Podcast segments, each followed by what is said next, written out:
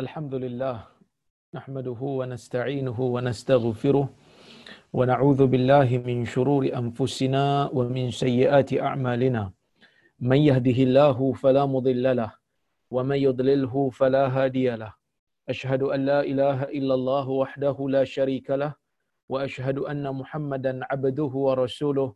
اللهم صل وسلم على محمد وعلى آله وصحبه أجمعين. أما بعد muslimin dan muslimat yang dirahmati Allah Subhanahu wa taala sekalian. Alhamdulillah pada malam ini kita dapat bersama-sama lagi berhimpun uh, secara atas talian untuk kita sambung kuliah kita berkaitan dengan kitab Riyadhus Salihin. Uh, mungkin tuan-tuan dan puan-puan uh, pelik kerana tidak ada lagi langsir hijau di belakang saya ni kan sebab ada yang tanya tadi eh tak ada pula langsir hijau hari ni kan. Jadi hari ini saya bersiaran daripada um, sama-sama hotel KL, KLIA ha, kerana kami ada uh, multaqa ahli-ahli fatwa seluruh Malaysia.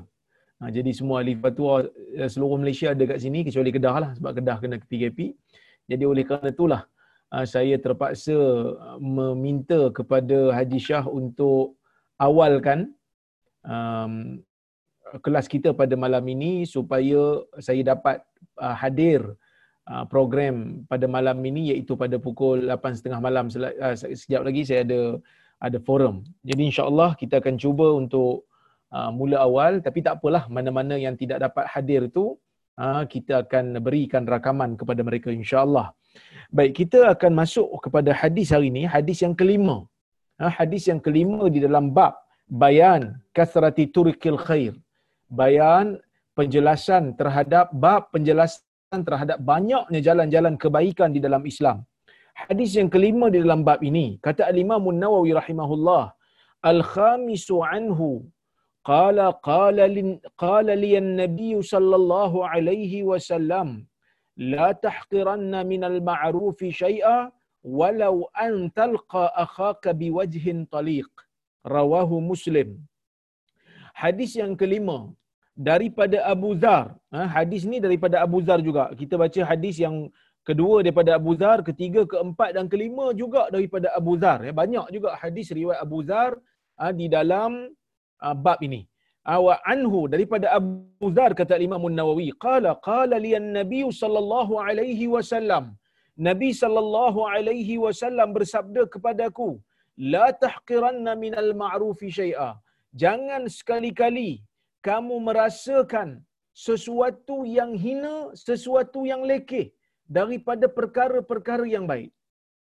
Walaupun sesuatu yang walaupun benda tu benda yang kecil, walaupun benda tu benda yang simple, walaupun benda tu benda yang kita anggap tak ada apa, tapi Nabi kata kamu jangan sesekali menganggap perkara-perkara yang yang dianggap sebagai kebaikan ni sebagai benda yang sia-sia ataupun benda yang tidak ada nilai. Nabi sebut hadis ni. Nabi pesan kepada Abu Dhar, sekali-kali jangan kamu menganggap hina, jangan kamu menganggap lekeh mana-mana perkara-perkara yang dianggap sebagai agama sebagai kebaikan. Walau antalqa akhaka biwajhin taliq, walaupun engkau bertemu dengan kawan kau dengan wajah yang ah, wajah yang ceria, wajah yang senyum, walaupun hanya dengan senyum, senyuman itu juga dianggap sebagai sedekah seperti mana dalam hadis yang kita sebutkan sebelum ini, inna tabassumaka li fi wajhi akhika sadaqah. Atau kama qal sesungguhnya ah, senyum kamu pada wajah saudara kamu merupakan sebagai sedekah ah, merupakan sebagai amalan baik. Tuan-tuan dan puan-puan yang dirahmati Allah sekalian hadis ni nak bagi tahu kat kita benda-benda yang baik ni kita jangan anggap lekeh. Benda-benda yang baik ni kita jangan anggap kecil. Kerana berkemungkinan nanti bila sampai ke negeri akhirat, amalan kita akan ditimbang. Amalan yang kecil-kecil inilah yang akan membela kita. Walaupun hanya sekadar adab memakai selipar. Walaupun hanya adab ah, doa selepas makan. Yang simple aja. Kita lepas makan kita baca doa. Alhamdulillahillazi at'amani hadha wa razaqanihi min ghairi haulin minni wala quwwah. Kalau orang tanya kenapa baca doa lain ni? Ni dalam hadis sahih Bukhari doa ni Nabi baca. Hadisnya hadis yang sahih. Saya bacalah. Ha, bukannya panjang sangat. Tak sampai seminit pun baca. Tak sampai 30 saat pun baca. Kita baca. Kerana kita nak mengikut jalan Nabi SAW. Jadi kita mungkin ada orang kata macam, alah tak payahlah nak apa-apa doa-doa yang pelik-pelik ni. Ha, kita buat je lah doa yang lain yang yang kita dah biasa buat sebelum ni. Ha, kita dah biasa buat sebelum ni doa mana? Alhamdulillahillazi at'amana wa saqana wa ja'alana minal muslimin. Ha, cukuplah yang tu. Kita katakan hadis tu sebenarnya tidak sahih daripada Nabi. Saya nak amal hadis yang sahih daripada Nabi. Iaitu Nabi baca Alhamdulillahillazi at'amani hadha wa razaqanihi min ghairi haulin minni wala quwwah. Kan? Ha, saya nak baca yang Nabi baca. Benda ni nampak simple. Benda ni nampak kecil aja, tak besar pun.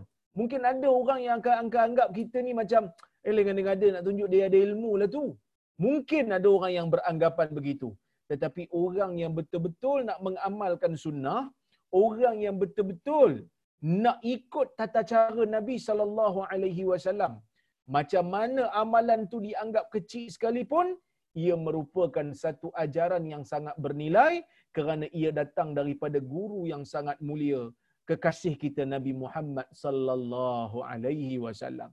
Jadi tuan-tuan dan puan-puan yang dirahmati Allah sekalian, bagi saya ah, bagi saya pesanan Nabi ni sangat-sangat penting untuk kita jadikan sebagai ah, kita jadikan sebagai panduan, sebagai pengajaran. Kadang-kadang bila kita nak buat benda baik, kita rasa macam alamak seganlah nak buat benda baik, takut orang kata benda ni kecil sangat. Jangan. Ha, jangan begitu ambil kisah Abu Khaisamah dulu yang pernah kita baca hadisnya. Turun aja ayat infak, turun aja ayat perintahkan untuk menafkahkan harta di jalan Allah, dia ambil harta dia, tamar yang ada kat rumah dia. Ha, dia ambil satu gantang dan dia beri. Ha, walaupun orang munafik pada masa tu kata, Ala inna Allah la ghaniyun an hadha. Tuhan tak perlu segantang ni sikit sangat. Tetapi Nabi sallallahu alaihi wasallam Nabi sallallahu alaihi wasallam tetap menganggap ia sebagai satu sumbangan yang baik. Ha, jadi sumbangan ini bukan hanya dihitung berdasarkan besar atau kecil tetapi sumbangan ni bergantung kepada kadar keikhlasan. Ha, jadi kalaulah kita tak ada buat apa kebaikan pada hari itu, cubalah cari amalan kecil-kecil ini. Ha, pastikan tuan-tuan dan puan-puan dan rahmati Allah sekalian, setiap hari bila kita bangun aja pagi, kita fikir kita nak buat amalan baik apa selain daripada yang wajib hari ini. Ha, mungkin hari mungkin hari-hari biasa kita duk fikir ah, hari ini nak sembahyang lima waktu. Tu tak apalah benda wajib. Insya-Allah kita buat. Tapi selain daripada benda yang wajib ni kita kena fikir apa benda yang benda-benda sunat aku nak buat. Kerana orang yang baik, orang yang orang yang sistematik biasanya suri rumah umpamanya yang tak ada kerja di luar, duduk di rumah jaga anak-anak, biasanya bangun pagi dia akan fikir apa dia nak beli untuk masak hari ini, nak masak apa, nak buat apa. Ha, itu baguslah tu menunjukkan dia seorang suri rumah yang bertanggungjawab ha, kepada keluarganya. Tetapi jangan lupa untuk berfikir tentang apakah kebaikan yang dia nak buat. Ha, tapi sebenarnya menjaga anak, menguruskan anak, menguruskan suami, masak untuk suami itu juga merupakan amalan-amalan yang baik. Ha, jangan kita anggap benda tu sebagai benda yang tidak apa tidak ada apa-apa ganjaran. Ha, kalau bagi makan kepada haiwan pun dapat pahala, takkan bagi makan pada suami tak dapat pahala. Kalau bagi makan kepada haiwan dapat pahala, takkan bagi makan pada anak-anak tak dapat pahala. Jadi benda-benda ni kita kena pastikan kita fikir bila bangun pagi, apakah kebaikan yang kita nak buat. Walaupun hanya dengan memudahkan urusan orang. Ha, contohnya, kita boleh mudahkan urusan dia. Kita mudahkanlah urusan dia. Ha, katalah ha, macam saya lah contohnya kan. Saya sekarang ni ketua jabatan lah.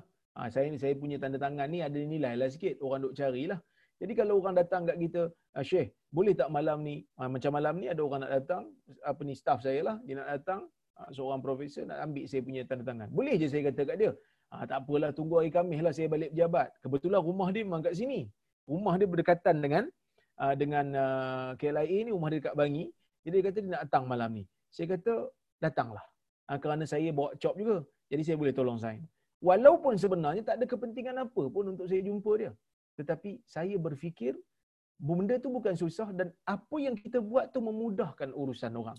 Ha, benda tu insya-Allah saya mengharapkan Allah Azza wa Jal menghitungnya sebagai satu amalan yang baik kerana saya mudahkan urusan orang insya-Allah satu hari nanti Allah Azza wa Jal akan memudahkan urusan saya bila saya berhadapan dengan situasi yang sukar. Walaupun kita anggap benda tu kecil, walaupun kita anggap benda tu tak ada nilai, tetapi Allah Azza wa Jal tetap akan menghitungnya walaupun kita tak perasan benda tu sebagai benda yang baik. Ha, jadi sebab itu tuan-tuan dan puan-puan, hadis ni bagi tahu kat kita. Kalau kita baca hadis Tirmizi dalam dengan dengan lafaz yang hampir sama, Nabi sallallahu alaihi wasallam kata wa, wa inista wa inistaraita qidran aw lahman fa akthir maraqatahu wa waghrif li jarika minhu kalau kau membeli lauk membeli gulai ataupun membeli daging hendaklah kau memperbanyakkan kuahnya. Ya, kalau kita beli gulai ke ah, bila kita masak gulai ke kita beli daging untuk masak gulai banyakkan kuahnya. Waghrif li jarika minhu. Kalau boleh cedokkan ha, cedokkan apa ni lauk tu bagi kepada bagi kepada jiran. Walaupun hanya dengan memberi walaupun hanya dengan memberi kuah. Itu pun dianggap sebagai satu kebaikan ha maksud kadang-kadang ialah kita segan nak bagi kuah saja kan ha kadang-kadang segan nak bagi kuah saja tapi mamak pun jual kuah kari ni tak diisi pun dia kira kadang-kadang kan saya pergi Penang baru ni beli nasi kandar bungkuskan untuk orang apa mak ayah saya sebab saya nak singgah pergi Ipoh bungkuskan untuk mak ayah saya saya, saya minta dekat dia kalau boleh bagi kuah campur juga. Ha, kuah campur tak diisi, kuah aja. Masuk dalam masuk dalam plastik. Kuah tu pun apa ni dianggap sebagai satu amal yang baik. Kuah tu pun kalau kita bagi free lah sebab mamak jual. Ha, di, dikira juga benda tu. Di charge. Ha, kalau jual pun tak segan. Takkanlah uh, beri secara percuma tu ha, tak dianggap sebagai amal yang saleh. Ha, tapi orang yang terima kuah tu pun kalau orang bagi kuah aja janganlah tanya, "Hai, kuah aja. Isi-isi tak ada ke?" Ha, janganlah tanya macam tu, kan? Orang dah bagi tu menunjukkan orang ingat kat kita lah tu. Menunjukkan orang ingat, paling tidak orang bagi. Jadi kalau ada, kita kata alhamdulillah awak ingat juga kat saya ya. Jadi maksudnya berikan jiran sebahagian daripada apa yang kita makan juga merupakan satu amalan yang baik. Kata Syekh Mustafa Bura, Ah, ketika mensyarahkan di hadis ni dia kata afadal hadis adamal adamal istihanati bi ayyi amalin madama min wujuhil khair jangan hadis ni bagi tahu jangan sekali-kali merasa hina merasa lekeh kepada mana-mana amalan. Selagi mana amalan tersebut termasuk di dalam kebaikan ah, di dalam bentuk-bentuk kebaikan apa saja yang memberi manfaat kepada manusia yang tidak bercanggah dalam agama ia dianggap sebagai satu kebaikan. Tolong orang bantu orang mudahkan urusan orang senyum ke orang pun dapat pahala kerana ia juga dianggap sebagai sunnah kemudian hadis ni juga istihbaba inas inasil akharin wa idkhalal sururi alaihim ha, hadis ini juga memberikan satu galakkan kepada kita untuk berlaku baik kepada manusia dan memberikan kegembiraan kepada mereka. Oh, kan? Semalam saya pergi apa? Satu pejabat uh, tempat kerja seorang sahabat saya lah kan. Uh, jadi bila saya tengok tempat kerja dia tu dia belanja saya makan kambing semalam kan. Uh, jangan saya dengan beberapa kawan-kawan yang lain. Jadi bila saya tengok tempat kerja dia tu, bila dia masuk je kan, uh, staff dia happy dengan bos dia. Staff dia happy dengan dia. Kerana apa? Kerana mungkin dia banyak senyum dengan staff dia. Jadi apa yang dia buat itu adalah termasuk dalam dalam perkara-perkara sunnah iaitu bila dia masuk. Maksudnya staff dia pun rasa happy dia memberikan keceriaan dan kegembiraan. Itu juga merupakan sunnah yang kadang-kadang kita tak perasan. Nah yang kadang-kadang kita tak perasan. Bahkan benda ni kadang-kadang kita tak perasan pun kita buat benda sunnah ni tapi dianggap sebagai amal soleh jadi kita harapkan mudah-mudahan amal-amal soleh ni yang kecil-kecil inilah yang kita harapkan ha, supaya dapat menyelamatkan kita. Benda-benda besar ni kadang-kadang kita tak mampu buat pun. Ha, benda-benda besar ni kadang-kadang tak mampu buat. Nak jihad fisabilillah angkat senjata. Mana kita pandai? Ha? Mana kita pandai? Saya pergi apa? Masa ada latihan uh, kadet polis masa sekolah dulu kan. Adalah juga buat latihan menembak kan. tembak. Dah saya tangan kiri. Pistol tu apa M16 tu kena pegang tangan kanan. Jadi bila saya tembak, orang suruh tembak uh, kertas, kita pergi tembak kayu. Tak pandai nak menembak. Jadi bila tak pandai nak menembak, tak payahlah nak pergi nak pergi berjihad fisabilillah, tak payah jadi polis yang askar lah. Ha, jadi ustaz sudah. Dan saya saya harapkan bila saya mengajar ni, tuan-tuan dan puan amalkan apa yang saya ajar, saya dapatlah sedikit kebaikan di dunia dan akhirat insya-Allah. Itu doa tuan-tuan dan puan Kalau tuan-tuan dan puan doa supaya guru-guru tuan-tuan dirahmati oleh Allah, mudah-mudahan saya masuk dalam doa tu. Dan bila tuan-tuan dan puan amalkan apa yang saya ajar, mudah-mudahan saya dapat pahala daripada apa yang apa yang saya saya ajarkan mudah-mudahan. Kemudian kata kata Syekh lagi, lima fi zalika min tahqiqil ulfah bainal muslimin. Kenapa Nabi suruh memberikan keceriaan kepada orang muslim yang lain? Ha, kerana kita orang muslim ni memang disuruh berukhuwah. Memang disuruh bersaudara. Jadi antara antara tanda persaudaraan itu ialah apabila kita saling ha, mengembirakan sahabat kita mengembirakan saudara seislam kita. So kita tengok hadis yang berikutnya hadis nombor 6. Kata al-Imam An-Nawawi rahimahullah, هريرة رضي الله عنه قال قال رسول الله صلى الله عليه وسلم كل سلامة من الناس عليه صدقة كل يوم تطلع فيه شمس تعدل بين الاثنين صدقة وتعين الرجل في دابته فتحمله عليها أو ترفع له عليها متاعه صدقة والكلمة الطيبة صدقة وبكل خطوة تمشيها إلى الصلاة صدقة وتميت الأذى عن الطريق صدقة متفق عليه. ورواه مسلم أيضا من رواية عائشة. ورواية مسلم أيضا من طريق عائشة أو من رواية عائشة رضي الله عنها قالت قال رسول الله صلى الله عليه وسلم innahu khuliqa kullu insanin min bani adam ala sittina wa thalathimi'ati mifsal ataupun mafsil faman kabbara Allah wa hamida Allah wa hallala Allah wa sabbaha Allah wa astaghfara Allah wa azala hajaran an tariqin nas aw shakat aw أو أم أو أمر بمعروف أو نهى عن منكر أو عدد أو أو نهى عن منكر عدد ستين وثلاثمائة وثلاثمائة فإنه يمسي يومئذ وقد وقد زحزح نفسه عن النار yang bermaksud setiap uh, yang bermaksud hadis yang keenam daripada Abi Hurairah radhiyallahu anhu katanya Rasulullah sallallahu alaihi wasallam bersabda. Ha, ni ni hadis Abu Hurairah. Yang mana sebelum ni kita banyak baca hadis daripada uh, Abu Dhar. So kali ni kita baca daripada Abu Hurairah. Kata Abu Hurairah radhiyallahu anhu, ya.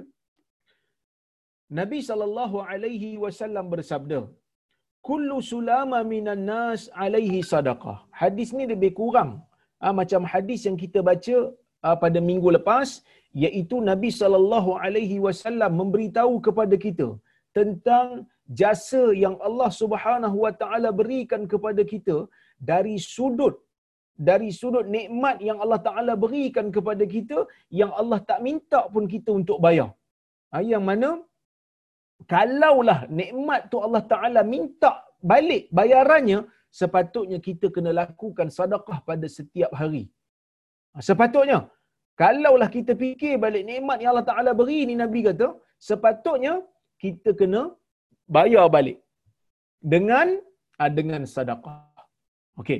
Jadi, Nabi kata, setiap daripada potongan tulang daripada manusia ni perlu untuk melakukan sadaqah. Kullu yaumin tatlu'u fihi syams. Dan setiap hari yang mana matahari terbit padanya. Setiap hari yang matahari terbit padanya sepatutnya dia dia kena bayar sedekah sebagai tanda dia bersyukur. Sebagai tanda dia bersyukur, dia kena buat benda ni. Dia kena buat benda ni, tak boleh lari. Sebab dia terima ha, daripada Allah Subhanahu Wa Taala nikmat yang dia tidak mungkin untuk larikan diri dia ataupun tidak mungkin untuk dia menolaknya. Jadi tuan-tuan dan puan-puan yang rahmati Allah sekalian, uh, bila Nabi cakap macam tu, Nabi sebut apakah benda baik yang boleh dilakukan oleh dia uh, supaya dia dapat dia dapat untuk untuk uh, bagi tahu uh, sebenarnya benda-benda ni dianggap sebagai sedekah juga. Sebab Nabi sallallahu alaihi wasallam tahu bukan semua di kalangan manusia ni yang menjadi umat dia ni sepanjang zaman bermula daripada zaman dia sampai zaman kemudian Nabi tahu akan ada manusia yang tidak mampu untuk bersedekah, tidak mampu untuk memberikan lebihan harta kerana dia pun tak cukup. Maka Nabi kata, ta'dilu baina uh, baina itsnaini sadaqah. Kamu berlaku adil kepada dua orang, ia dianggap sebagai uh, sebagai sedekah. Apa dia? Maksudnya kalau kamu menjadi hakim, Ha, kalau kamu menjadi hakim, kalau kamu jadi pemerintah, kalau kamu perlu untuk buat keputusan di antara dua orang yang bergaduh, kamu berlaku adil kepada keduanya, ia dianggap sebagai satu sedekah. Saya nak bagi tahu tuan-tuan dan puan pengalaman hidup saya. Seperti mana yang saya cerita dulu. Ha, saya masuk UPSI dengan bantuan seorang pemuda, seorang ilmuwan yang namanya Dr. Misnan yang saya tidak kenal dan tidak pernah kenal sebelum ni. Saya kenal dia pun bila saya masuk UPSI. Yang mana sebelum saya daripada saya minta masuk ke UPSI untuk jadi pensyarah ni, untuk dapatkan beasiswa, ada seorang sahabat saya yang minta jawatan yang sama. Bidang pun sama macam saya. Dan kawan saya ni anak murid kepada Dr. Misnan ni. Jadi saya masuk dulu. Dia pun kata kat saya, saya pun tak tahulah kenapa saya tolong kamu. Kita bukan saudara, kita bukan siapa-siapa. Tapi saya rasa saya nak bantu kamu, saya nak masukkan kamu dulu. Kenapa? Dia kata kerana kalau ikut keputusan, kamu tinggi lagi. Dari sudut pointer kamu tinggi lagi pada pada kawan saya tu. Yang menjadi yang pernah menjadi anak murid dia tu. Jadi tuan-tuan dan puan-puan yang rahmati Allah sekalian. Bagi saya, apa yang dia buat tu merupakan satu keadilan. Dia boleh je masukkan bekas anak murid dia tu, dia kenal dengan bekas anak murid dia tu. Sepatutnya kata, lah tak apalah dua-dua layak saya bagi dulu. Tapi dia kata sebab kamu markah tinggi sikit, saya saya pilih kamu lah.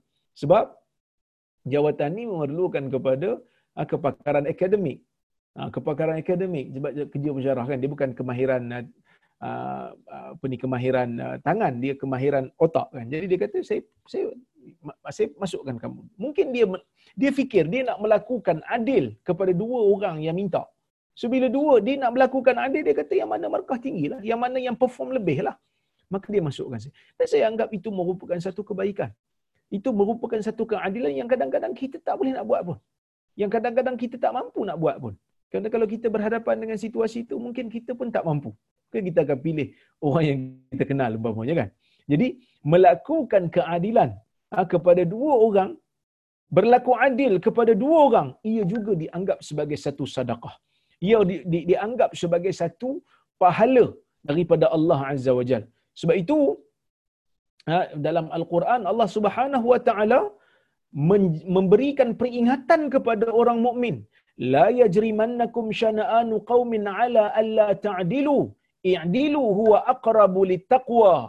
Jangan kamu jadikan kebencian kamu kepada seseorang kebencian kamu kepada satu-satu puak menjadikan kamu tidak berlaku adil dengan mereka.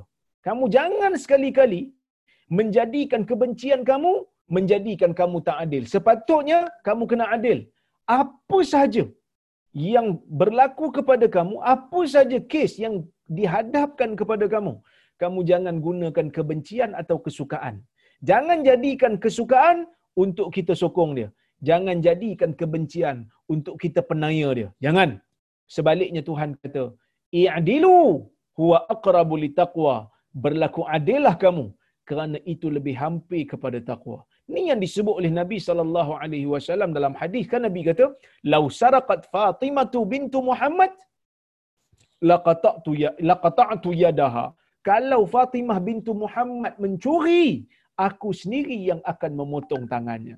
Nak bagi tahu ya, uh, nak, nak bagi tahu kepada kita bahawasanya uh, dalam Islam ni adil itu merupakan essence merupakan uh, pati merupakan asas merupakan batu uh, kita panggil apa?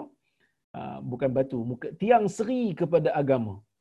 Tidak ada yang hukum di dalam Islam ini yang mengabaikan konsep keadilan. Adil akan berlaku dalam setiap hukum Islam. Sebab itu Nabi kata, kalau Fatimah bintu Muhammad mencuri, aku yang akan potong tangan. Dia tidak ada konsep ha, uh, menteri nikah kahwin macam dalam cerita Musa menjanggut ni tak ada dalam Islam.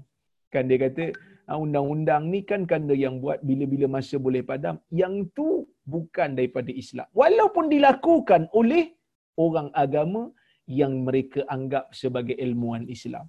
Islam tidak begitu. Islam tidak pilih kasih. Islam tidak membeza-bezakan orang. Islam berlaku pada semua.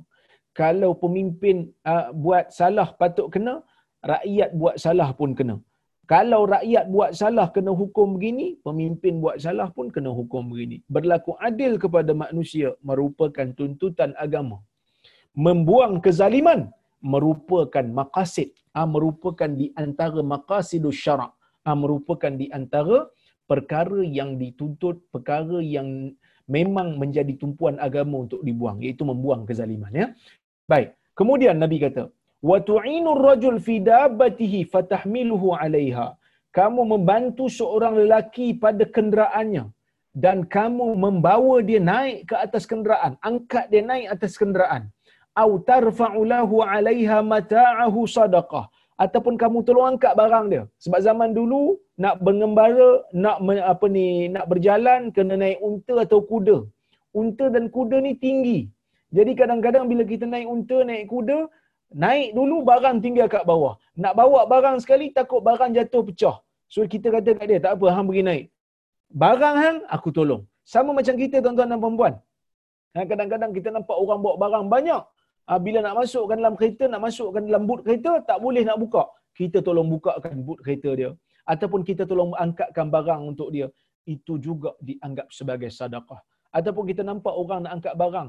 Pergi kat IKEA, tengok orang nak angkat barang. Dia beli macam perabot besar sikit, tak boleh nak masuk dalam boot dia. Kita tolong angkatkan dan kita tolong adjust bagi masuk supaya muat masuk dalam boot dia. Itu juga dianggap sebagai sadaqah.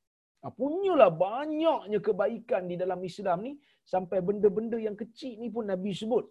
Ha, benda-benda yang kecil ni pun Nabi sebut yang kadang-kadang kita rasa macam eh oh itu dia anggap sebagai kebaikan eh. Wal kalimatu tayyibatu sadaqah Nabi kata. Perkataan yang baik pun dianggap sebagai sedekah. Apa itu perkataan yang baik? Perkataan yang baik ni tak semestinya perkataan tu perkataan yang orang suka. Perkataan yang baik ni perkataan-perkataan yang Allah suka. Kadang-kadang perkataan yang baik ni orang tak suka, tapi Allah suka. Kan? Orang tak suka, tapi Allah suka. Ah, tu perkataan baik. Contohnya apa? Yang kita cerita dulu. Amar ma'ruf nahi mungkar. Cegah orang buat benda mungkar. Orang tak suka. Tapi dia perkataan yang baik. Ia dianggap sebagai sedekah. Nampak orang buat benda tak elok. Kan? Depan kita, tengah-tengah minum, tiba-tiba dia ambil pakai tangan kiri, dia minum. Kita pun tegur. Syekh, minum pakai tangan kanan. Syekh, tangan kiri ni syaitan Nabi kata yang minum dan makan dengan tangan kiri ni. Dia pun kecil hati dengan kita. Bila dia kecil hati dengan kita, dia tak mau tegur kita. Adakah kita salah? Kita tak salah kerana kita memberikan teguran sekadar dengan apa yang kita lihat dia buat. Dan perkataan yang kita berikan kepada dia itu adalah dianggap sebagai perkataan yang baik. Ha, perkataan yang baik. Wal kalimatu tayyibatu sadaqah. Ha, perkataan yang baik dianggap sebagai sadaqah. Sama juga macam kita doakan orang.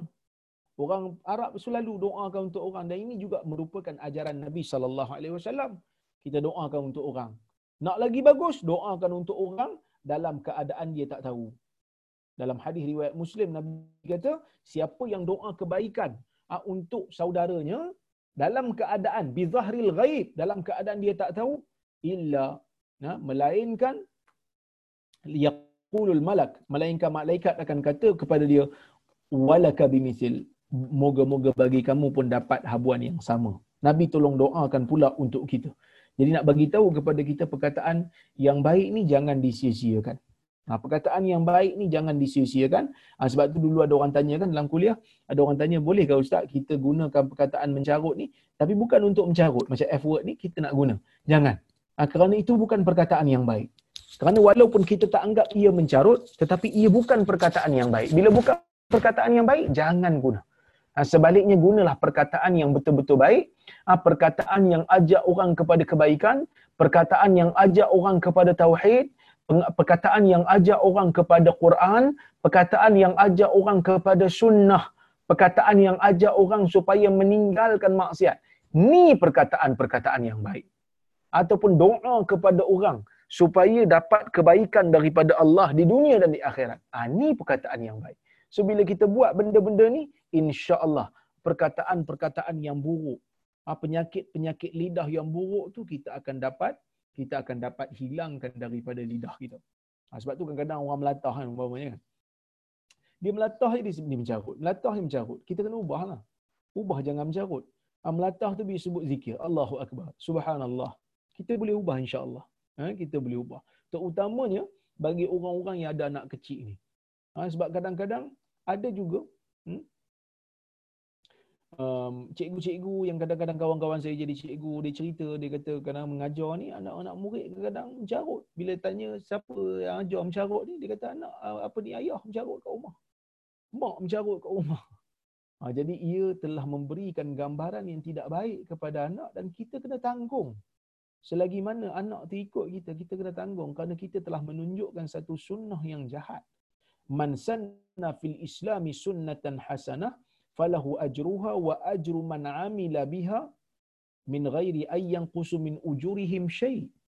Wa man sanna fil islami sunnatan sayyi'atan falahu wizruha wa wizru man amila biha min ghairi ay yanqusu min ujurihim shay.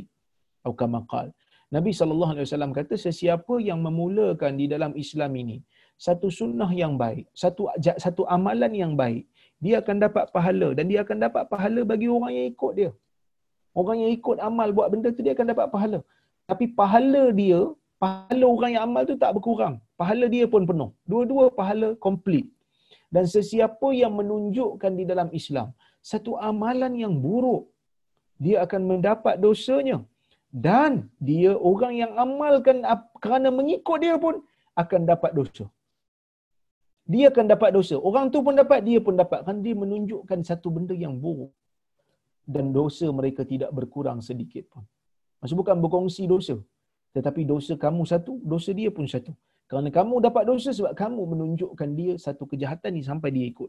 Jadi sebab tu tuan-tuan dan puan benda terutamanya bila kita berada dalam uh, dunia yang penuh dengan tanpa sempadan ni, dunia yang kita panggil uh, media sosial ni, dengan hanya satu butang share akan menyebabkan dosa berantai tidak berhenti.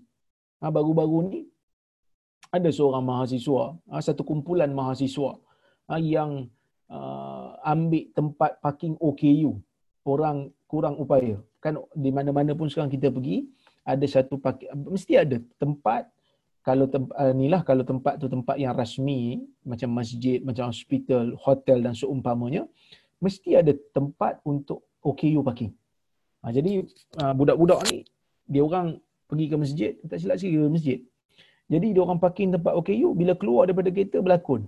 Ha, berlakon jadi cacat. Ha, lepas tu bangga pula tu. Ha, dia kata oleh kerana nak mendapatkan tempat ni kawan saya terpaksa jadi berlakon. Ha, sebab kawan saya terpaksa berlakon jadi cacat. Jadi video tu kena kecam lah ha, video terkena kecam. Jadi baguslah pula mahasiswa ni. Yang bagusnya bukan sebab dia ambil uh, parking tu memang salah lah. Ambil parking OKU tu salah. Menipu tu pun salah. Pergi upload tu pun salah juga. Banyak salah dia buat dalam satu video, dalam satu keadaan ni. Pertama ambil parking orang orang kurang upaya salah. Berlakon, menipu, kononnya dia OKU sedangkan dia bukan. Salah. Pergi upload pula kesalahan tu dekat media sosial. Salah. Tapi mereka setelah dikecam, mereka pun memohon maaf. Baguslah mohon maaf tu dan saya minta kepada netizen bila dia dah mohon maaf ni, ah, sepatutnya kita tak sebarkan lagi video dia sebab dia dah dia dah insaf ah, supaya jangan menjadi contoh kepada orang yang datang ah, kemudian. Jangan pula kita bagi idea kepada orang yang datang kemudian, oh kalau nak parking kat OKU, kita kena berlakon sebagai OKU walaupun kita bukan. Sedangkan itu adalah satu kezaliman kepada orang OKU. Jadi hati-hati zaman tanpa sempadan ni media sosial ni kadang-kadang dengan hanya satu butang share menyebabkan dosa berangkai. Ha, dosa berantai yang tidak putus-putus kita terima. Ha, kerana kita telah mengajarkan orang satu benda yang tidak baik dan menjadi ikutan. Kemudian, wa bikulli khutwatin tamshiha ila salati sadaqah dan setiap ha, setiap langkah yang engkau jalan ke pergi ke solat, solat jemaah lah ni, ia juga dianggap sebagai satu sedekah. Ini menunjukkan solat jemaah ni afdal lah ha, berbanding solat biasa dan ini kita dah hurai dah dulu yang mana uh, hukum solat uh, berjemaah ini adalah uh, sunat muakkad uh, bagi individu dan fardu kifayah bagi uh, sesebuah negeri. Ha, ini inilah pendapat yang tepat walaupun ada sebahagian ulama mengatakan uh, solat uh, berjemaah bagi lelaki adalah hukumnya adalah fardu ain tetapi pendapat ini kurang tepat. Baik, kemudian wa tumitul adha anit tariqi sadaqah dan engkau menghilangkan kotoran daripada jalan juga dianggap sebagai satu sedekah yang ni saya dah hurai dalam kuliah yang sebelum ini. Muttafaqun alaih hadis hadis riwayat Bukhari dan Muslim. Wa rawahu Muslim aidan dan dalam riwayat Muslim juga daripada riwayat Aisyah radhiyallahu anha katanya Qala Rasulullah sallallahu alaihi wasallam Rasulullah sallallahu alaihi wasallam bersabda Innahu khuliqa kullu insanin min bani Adam sesungguhnya diciptakan setiap insan ha, daripada Bani Adam, daripada anak Adam di atas 360 360 potongan tulang. Sesiapa yang bertakbir kepada Allah, sesiapa yang bertahmid kepada Allah, sesiapa yang mengucapkan la ilaha illallah kepada Allah, sesiapa yang mengucapkan tasbih iaitu subhanallah kepada Allah, sesiapa yang beristighfar kepada Allah Azza wa Jal, ha, Nabi sebut ni, Nabi sebut tentang zikir, takbir, tahmid, tahlil, tasbih, istighfar. Wa azala hajaran an tariqin nas dan juga dia membuang batu daripada jalan manusia. Ada batu tengah-tengah jalan dia pergi buang. Kerana mungkin batu ni akan merosakkan kenderaan orang. Dia buang batu tu. Mungkin batu ni menyebabkan kenderaan orang terbalik. Dia buang batu tu au syaukatan ataupun duri di jalan au azma ataupun tulang yang berada di jalan an tariqin nas au amara bima'ruf ataupun dia suruh orang buat benda ma'ruf au naha an munkar ataupun dia halang orang buat benda munkar. Ada sittina wa thalathimiatin sebanyak 360 kali fa innahu yumsi yawma izin wa qad zahzaha nafsahu anin nar apabila dia buat benda-benda ni sebanyak 360 kali, menunjukkan dia ada 360 tulang, Nabi kata, kalau dia boleh buat benda ni, dia telah menjalani waktu petang dalam keadaan dia telah menjauhkan diri dia ha, daripada api neraka Allah. Hadis riwayat Muslim. So Nabi SAW beritahu kat kita, kalau betul-betul kita nak membebaskan diri kita daripada neraka Allah, satu hari kena fikir nak buat baik sebanyak 360 kali. Ha, itu bagus sangat tu. Galakkan 360 kali buat kebaikan dalam satu hari. Supaya kebaikan tu dapat dianggap sebagai balasan kepada 360 potongan tulang yang Allah Subhanahu Wa Taala dah sediakan di dalam badan kita secara sempurna yang Allah tidak pernah minta bayar Allah Ta'ala tidak pernah minta apa-apa balasan. Nabi kata kalau kamu nak membalasnya, buat kebaikan kepada manusia lain ataupun buat kebaikan pada diri kamu sendiri sebanyak 360 kali.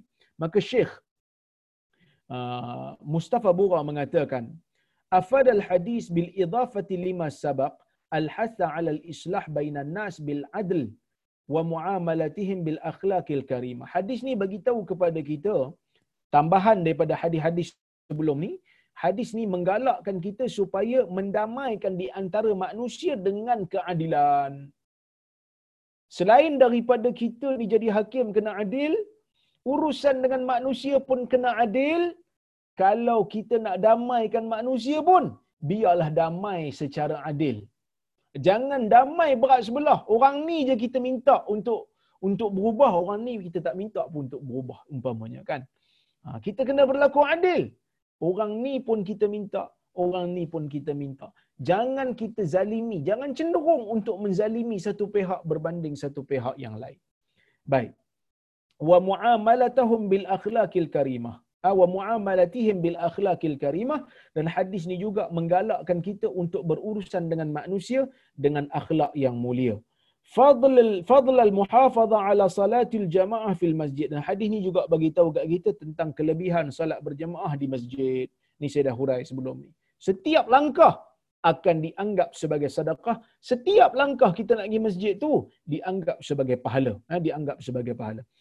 Dan anna hadhihi al-a'mal laha min al-ajr wa thawab ma yusawi ajra sadaqah liman ajiza anha. Dan semua amalan-amalan yang diceritakan tadi ni akan ada pahala yang menyamai pahala sedekah bagi orang yang tidak mampu untuk melakukan sedekah. Ya. Wa mithliha liman jama'a bainaha wa huwa qadirun 'alaiha. Dan dapat juga pahala yang sama bagi orang yang mampu untuk melakukan sedekah. Jadi kalau orang tu dia ada sedekah, dia ada sedekah dengan harta, dalam masa yang sama dia buat benda ni dia dapat pahala. Sedekah pun dapat, pahala sedekah duit pun dapat, pahala kebaikan ni pun dapat. Siapa yang tak ada tak ada harta boleh buat sedekah ni. Begitu banyaknya, begitu banyaknya jalan kebaikan dalam Islam dia tidak terhad kepada hanya harta yang Allah Taala beri kepada kita. Siapa yang tak ada harta boleh cuba cara ni. Siapa yang ada harta boleh sedekah dan harta, sedekahkan harta dia dan buat benda ni juga. Dan uh, orang yang mempunyai harta tidak dihalanglah untuk buat kebaikan-kebaikan ni. Dan hadis ni juga bagi tahu kepada kita at-taqarrub ila Allah Taala bi anwa'i ta'at uh, wa mukhtalif wa mukhtalifil mubarrat uh, ma'a syukri ala ni'ami. Dan hadis ni menggalakkan kita untuk mendekatkan diri kepada Allah dengan melakukan pelbagai ketaatan, pelbagai kebaikan di samping kita bersyukur terhadap nikmat yang Allah Taala beri kepada kita. Jadi kita bila kita buat sesuatu ni, ah, bila kita amal ibadat kepada Allah saja kita kena bagi tahu saya buat ni kerana nak tunjuk saya bersyukur kepada Allah. Ha, saya buat ni kerana saya nak bagi tahu kepada Allah, saya nak sampaikan kepada Allah perasaan saya bahawasanya nikmat yang Allah Taala beri beri kepada saya ni tidak terhitung banyaknya dan saya pun tak tahu macam mana nak syukur melainkan saya buat benda-benda yang ni supaya Allah memberikan ganjaran lagi pada saya. Jadi begitu begitu besarnya rahmat Allah pada kita. Hadis berikutnya as-sabi'u. Hadis yang ketujuh. Anhu anin Nabi sallallahu alaihi wasallam qaal man ghada ila al-masjid aw raha a'adda Allahu lahu fil jannah nuzulan kullama ghada aw raha muttafaqun alaih. Daripada Abi Hurairah radhiyallahu anhu katanya Nabi sallallahu alaihi wasallam bersabda sesiapa yang keluar pergi ke masjid ataupun pulang Allah azza wajal akan sediakan untuknya di syurga makanan selagi setiap kali dia pergi dan setiap kali dia dia kembali daripada rumah ah daripada masjid ke rumah. Jadi maksudnya nak bagi tahu pergi ke masjid tu pun dapat pahala. Pergi ke masjid tu pun dapat pahala. Ini bagi orang lelaki lah. Orang perempuan kita dah cerita sebelum ni.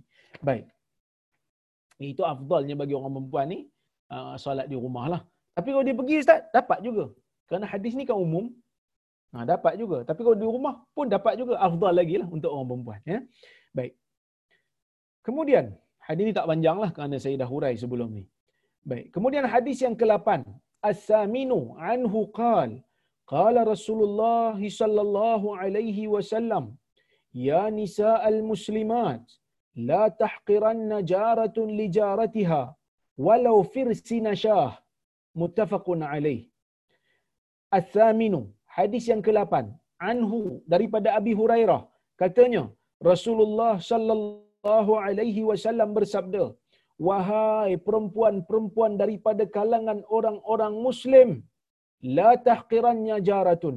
Jangan ada satu puak ataupun jangan ada satu orang satu jiran jangan ada dia melekehkan memperlekehkan jirannya yang lain walaupun hanya dengan memberikan kau ah, bahagian tulang yang berisi sikit daripada daripada kambing ha, kambing ke lembu ke firsih ah, apa ni sorry firsina ah, firsina syah ni tulang kambing yang ada daging sikit. Firsin ni kadang-kadang digunakan untuk lembu, kadang-kadang digunakan untuk kambing. Tapi dalam hadis Nabi kata firsin asyah.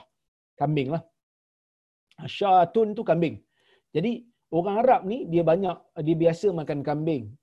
Ha, kerana lembu mungkin besar agaknya. Jadi kambing ni agak senang untuk disembelih dan dia punya daging tidak begitu banyak. Jadi Nabi kata kalaulah kata kita nak bagi pada orang, ha, jangan ada di kalangan kita ni yang meremehkan pemberian tu walaupun pemberian tu hanya daging yang sedikit yang terlekat pada pada tulang-tulang. Selagi mana itu memberi manfaat kepada orang yang diberi, beri. Yang rasa macam, alamak, sikit sangatlah tak payah beri. Kau nak beri, beri. Kerana orang yang menerima ni ada kalanya, dia bukan nak tahu sangat banyak mana. Tetapi dia, bila dia terima tu dia rasa gembira paling tidak orang ingat kat dia. Dan dia pun anggap orang yang beri kat dia ni orang yang baik, nak beramal, sikit pun dia tetap bagi, dia tetap ingat. Dia tetap nak beramal. Jadi ini benda ni benda yang bagus tuan-tuan dan puan-puan. Eh. Baik, sebab itu dalam hadis, dalam hadis ni Nabi SAW ah, menggalakkan kita untuk melakukan kebaikan walaupun dengan memberi hadiah ataupun walaupun dengan bersedekah walaupun sikit. Ha? Sebab itu kata Syekh, afad al-hadith al-hatha 'ala al-ihda was sadaqah bima tayassar mahma kana qalilan fa innahu khairun yanbaghi an yuhmada fa'iluhu wa yushkar. Hadis ni menggalakkan kita untuk memberi hadiah dan memberi sedekah dengan sesuatu yang kita mampu walaupun sikit. Walaupun sikit. Fa innahu khair. Kerana itu lebih baik. Yang bagi ayyuhmada fa'iluhu. Yang sepatutnya orang yang membuatnya patut untuk dipuji dan patut untuk diucapkan terima kasih kepada dia. Walaupun sikit. Sikit je nabi kata. Tapi tak apa. Kerana itu adalah kebaikan al hadiyah wa in kanat qalilatan fi nazari sahibiha lakinnaha kabiratul ajr inda Allah ta'ala wa kabiratul naf'i inda akhidhiha hadiah ni walaupun sikit pada pandangan pemiliknya, pandangan orang yang nak bagi itu dia rasa sikit. Boleh jadi dia besar pahalanya di sisi Allah. Boleh jadi bila ikhlas, bila sangat membantu. Contohlah bagi pinjam pen. Orang nak menulis. Dia nak menulis, pen dia habis. Dakwat. Dia tanya kita. Masuk kelas agama ni. Dia kata, ada pen tak? Saya, saya nak pakai lah pen. Dia kata, nah pinjam pen saya. Nah, ambil pen kawan ni pun tulis. Tulis dalam kelas ustaz duk cerita pasal doa tu dia tulis. Ni dia tulis, ni dia tulis, ni dia tulis. Dia tulis-tulis. Catatan tu ditulis menggunakan dakwat pen dia yang diberikan kepada kawan dia. Kemudian kawan dia pula, pula habis kelas kawan dia pulang balik. Terima kasih banyak. Kawan dia balik, kawan dia baca dan hafal doa tu dengan dakwat yang dia bagi. Bayangkan selagi mana kawan dia menghafal doa tu dan mengamalkan doa tu, terutama dalam solat umpamanya setiap hari kena buat. Solat kan setiap hari kena buat. Dia amalkan dalam solat. Bayangkan berapa banyak pahala. Yang kita rasa kadang-kadang, kadang-kadang simple je. Kita rasa macam, alah bagi pen je pun. Ah, pen pun bukan pen mahal pun, pen hotel je. Ha, contohnya kan, pen hotel je sama-sama hotel. Pen hotel. Oleh kerana hotel bagi kat saya, saya bawa balik pen ni umpamanya kan. Ha, memang pen kita. Sebab ini saya dapat daripada bilik uh, conference tadi. Memang dia bagi kat saya, saya balik. Orang nak pinjam kat saya, saya bagi pen ni. Saya bagi. Dia tulis benda-benda yang bermanfaat dalam agama ni. Dan dia amal. Dengan pen, dengan dakwat yang saya punya. Saya bagi kat dia. Ia dianggap sebagai sebagai sadaqah. Dia dianggap sebagai satu kebaikan. Yang kita rasa kadang-kadang kecil tetapi ia memberikan pahala yang besar. Sebab itu jangan sekali-kali putus asa nak buat amalan walaupun dengan amalan yang kecil. Walaupun dengan amalan yang kecil, walaupun tak banyak, buat. Kerana ia mungkin akan dianggap besar di sisi Allah Subhanahu Wa Taala. Baik. Kemudian kata kata Syekh wa kabiratun naf'i inda akhiriha. Mungkin besar pahala di sisi Allah dan mungkin juga besar manfaat di sisi orang yang mengambilnya. Orang yang mengambil tu mungkin dia rasa manfaat yang sangat besar. Orang yang bagi tak rasa apa pun. Tapi orang yang terima tu. Orang yang terima tu dia rasa mungkin Allahu Akbar. Sangat bernilai. Kan? Baru ni. Saya pergi ke Penang. Minggu lepas lah. Saya, bagi ke, saya pergi ke Penang. Lepas tu, sampai dekat Ipoh, saya berhenti solat. Ha, saya bawa family lah baru ni saya berhenti solat dekat Ipoh dekat apa dekat simpang pulai. Saya berhenti. Ada sempat untuk isi minyak saya berhenti kat situ. Kemudian ah, lepas saya buang air tu saya pun pergi toilet dulu tu saya pun uh, solat. Lepas tu saya balik ke kereta isteri saya sebut. Isteri saya kata bang dia kata ada duit kecil. Saya kata kenapa? Dia kata nampak ada pak cik tu tadi. Nampak ada pak cik tu tadi yang mana pak cik tu nampak macam kesian lah kat dia. Boleh ada duit tak? Uh, apa ni dia kata? Dia kata kat saya, saya nak bagi sikit sedekah kat pak cik tu. Saya pun cari pak cik mana ni. Rupanya pak cik yang dimaksudkan tu pak cik yang cuci tandas dekat tandas lelaki. Dia kata dia cari, lepas dia solat dia cari pak cik tu tak ada dia kata. Cuba cari dalam toilet lelaki ada tak? Saya pun pergi cari kat toilet lelaki. Bila saya cari, saya jumpa pak cik tu. Pak cik tu memang tengah menyuci tandas. Ha, mencuci tandas lelaki. Jadi saya pun ambil duit sikit daripada poket saya. Saya masukkan dalam poket dia. Ha, ini saya cerita ni bukan untuk bangga diri tapi tak, tak ada. Saya, tapi saya nak cerita bagaimana yang kadang-kadang bukan sebab bukan banyak pun saya bagi. Bukan banyak saya bagi. Saya tak bagi tak banyak. Sekadar yang saya ada. Saya bukannya orang kaya sangat pun. Kan? Jadi bila saya bagi tu tuan-tuan dan puan saya masukkan duit dalam poket dia. Dia punya seronok tuan-tuan. Dia kata Allah. Walaupun dalam toilet, patut tak, tak boleh sebut lah perkataan Allah ni makruh sebut. Tapi dia tak boleh kontrol. Dia kata, Allah, terima kasih banyak. Dia kata, tuan-tuan dan perempuan. Kadang-kadang kita rasa pemberian yang kita bagi, tak ada nilai pun. Pada kita mungkin. Ataupun nilainya sangat kecil. Tetapi pada orang yang lapar, pada orang yang susah, pada orang yang sesak, ia sangat memberikan manfaat. Mungkin kita rasa ikan goreng, ikan cencurut goreng kan? Ikan ikan sardin yang yang kecil. Mungkin kita rasa macam ikan sardin tak ada selera nak makan. Tapi bagi orang yang dah lama makan ikan masin, ikan sardin tu mungkin sangat bernilai dan sangat nikmat bagi dia dan anak-anak dia. Jadi sebab itu, jangan sekali-kali rasa ah, benda-benda yang kecil ini tidak ada manfaat. Berkemungkinan dia sangat besar manfaatnya bagi orang-orang yang tidak berada. Bagi orang-orang yang tidak mampu, ia sangat bernilai. Mungkin bagi kita tak kita tak ada rasa apa. Kerana Allah Ta'ala beri kat kita rezeki lebih. Banyak. Banyak. Kadang-kadang terbuang pun. Tapi bagi orang yang betul-betul mengharap, betul-betul apa? Nasi dengan kuah kari, telur goreng pun sangat bernilai kerana dah dua hari mungkin tak makan nasi. Dua hari hanya makan roti kering ataupun biskut lutut. Bila kita bagi kat dia nasi yang simple, dia rasa dia rasa sangat bernilai. Ah, umpamanya dekat UPSI dulu, ah, sebelum daripada PKP, sahabat saya seorang, Dr. Sahul, dia bidang sejarah.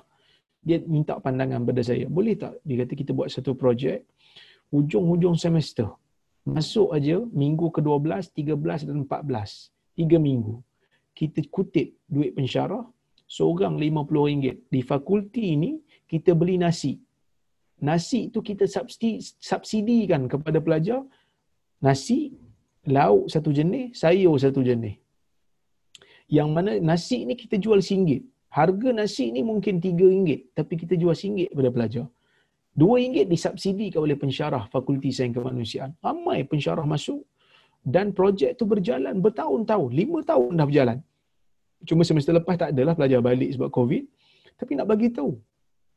Berebut pelajar-pelajar membeli. Walaupun pada kita, kita nampak lauk tu simple. Nasi, kemudian kuah sayur dengan ayam goreng. Lauk yang bagi saya simple.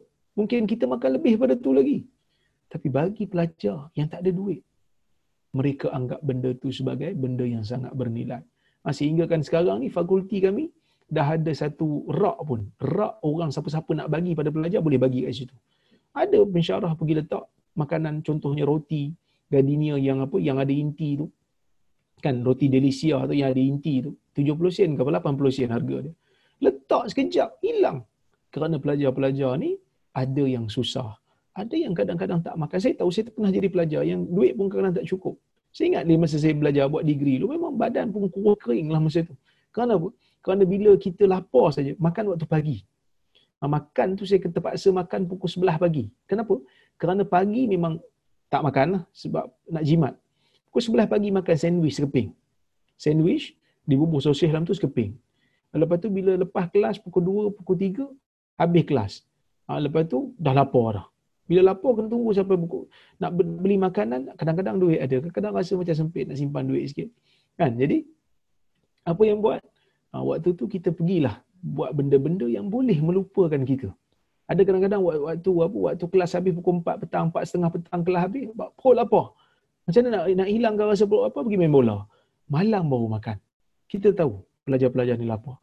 Ha, sebab tu kita anggap benda yang kecil tetapi besar manfaatnya di sisi orang lain. Jadi sebab itu jangan sekali-kali menganggap benda kecil ni sebagai kecil. Wallahu alam. Jadi insya-Allah jika ada kesempatan kita bertemu lagi ni ada soalan ni. Okey. Saya tengok eh, soalan, saya jawab kalau boleh.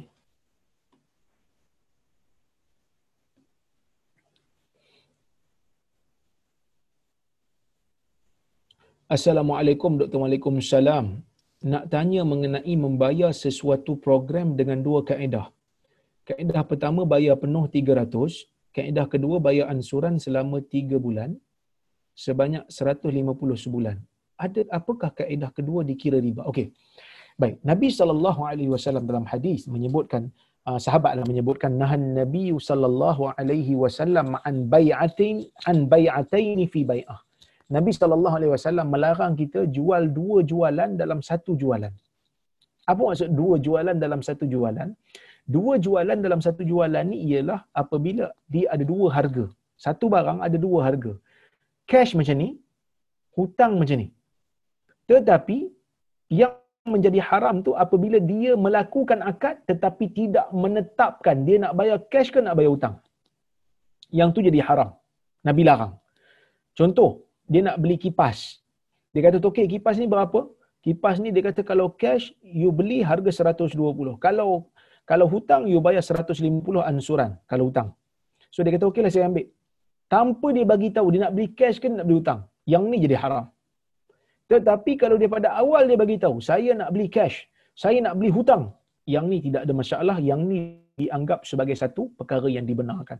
Ah, sama macam kita beli, ah, kita beli uh, kereta lah kan umpamanya kalau beli cash harga macam ni kalau beli hutang harga macam ni tapi kita kena bagi tahu daripada awal kita nak beli secara cash ataupun secara hutang baik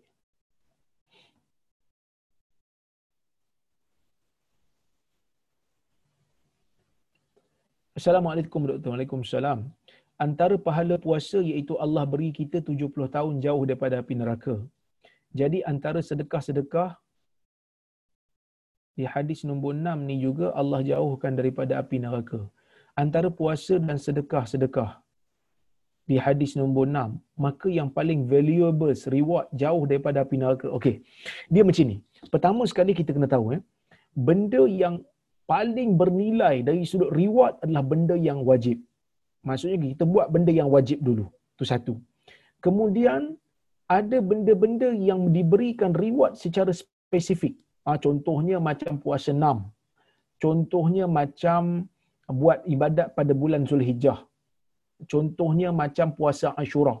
Contohnya macam puasa Arafah. Ha, ini benda-benda ni puasa tiga hari setiap bulan. Ha, benda-benda ni baca ayat kursi lepas salat. Benda-benda ni semua memang disebut secara spesifik ada fadilat khusus. Bila ada fadilat khusus, kita kena tahu dia lebih bernilai daripada ibadat-ibadat umum yang tak disebut pahala spesifik secara khusus. Contohnya macam benda-benda sunat muakkad lebih afdal daripada sunat biasa. Benda-benda yang sunat muakkad lebih afdal daripada sunat biasa. Benda-benda yang wajib lebih baik daripada sunat muakkad. Benda sunat muakkad lebih baik daripada sunat biasa. Ha, itu kita kena tahu tu.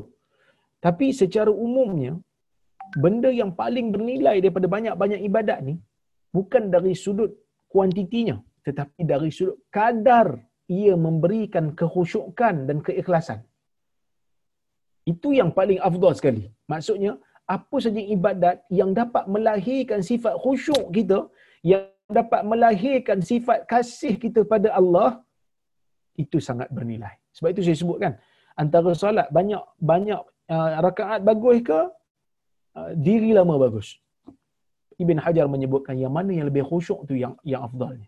Ha, wallahu a'lam. Baik. Assalamualaikum warahmatullahi wabarakatuh. Prof. Waalaikumsalam warahmatullahi wabarakatuh. Kadang-kadang ada perasaan tak mau tolong orang atau binatang yang perlukan pertolongan.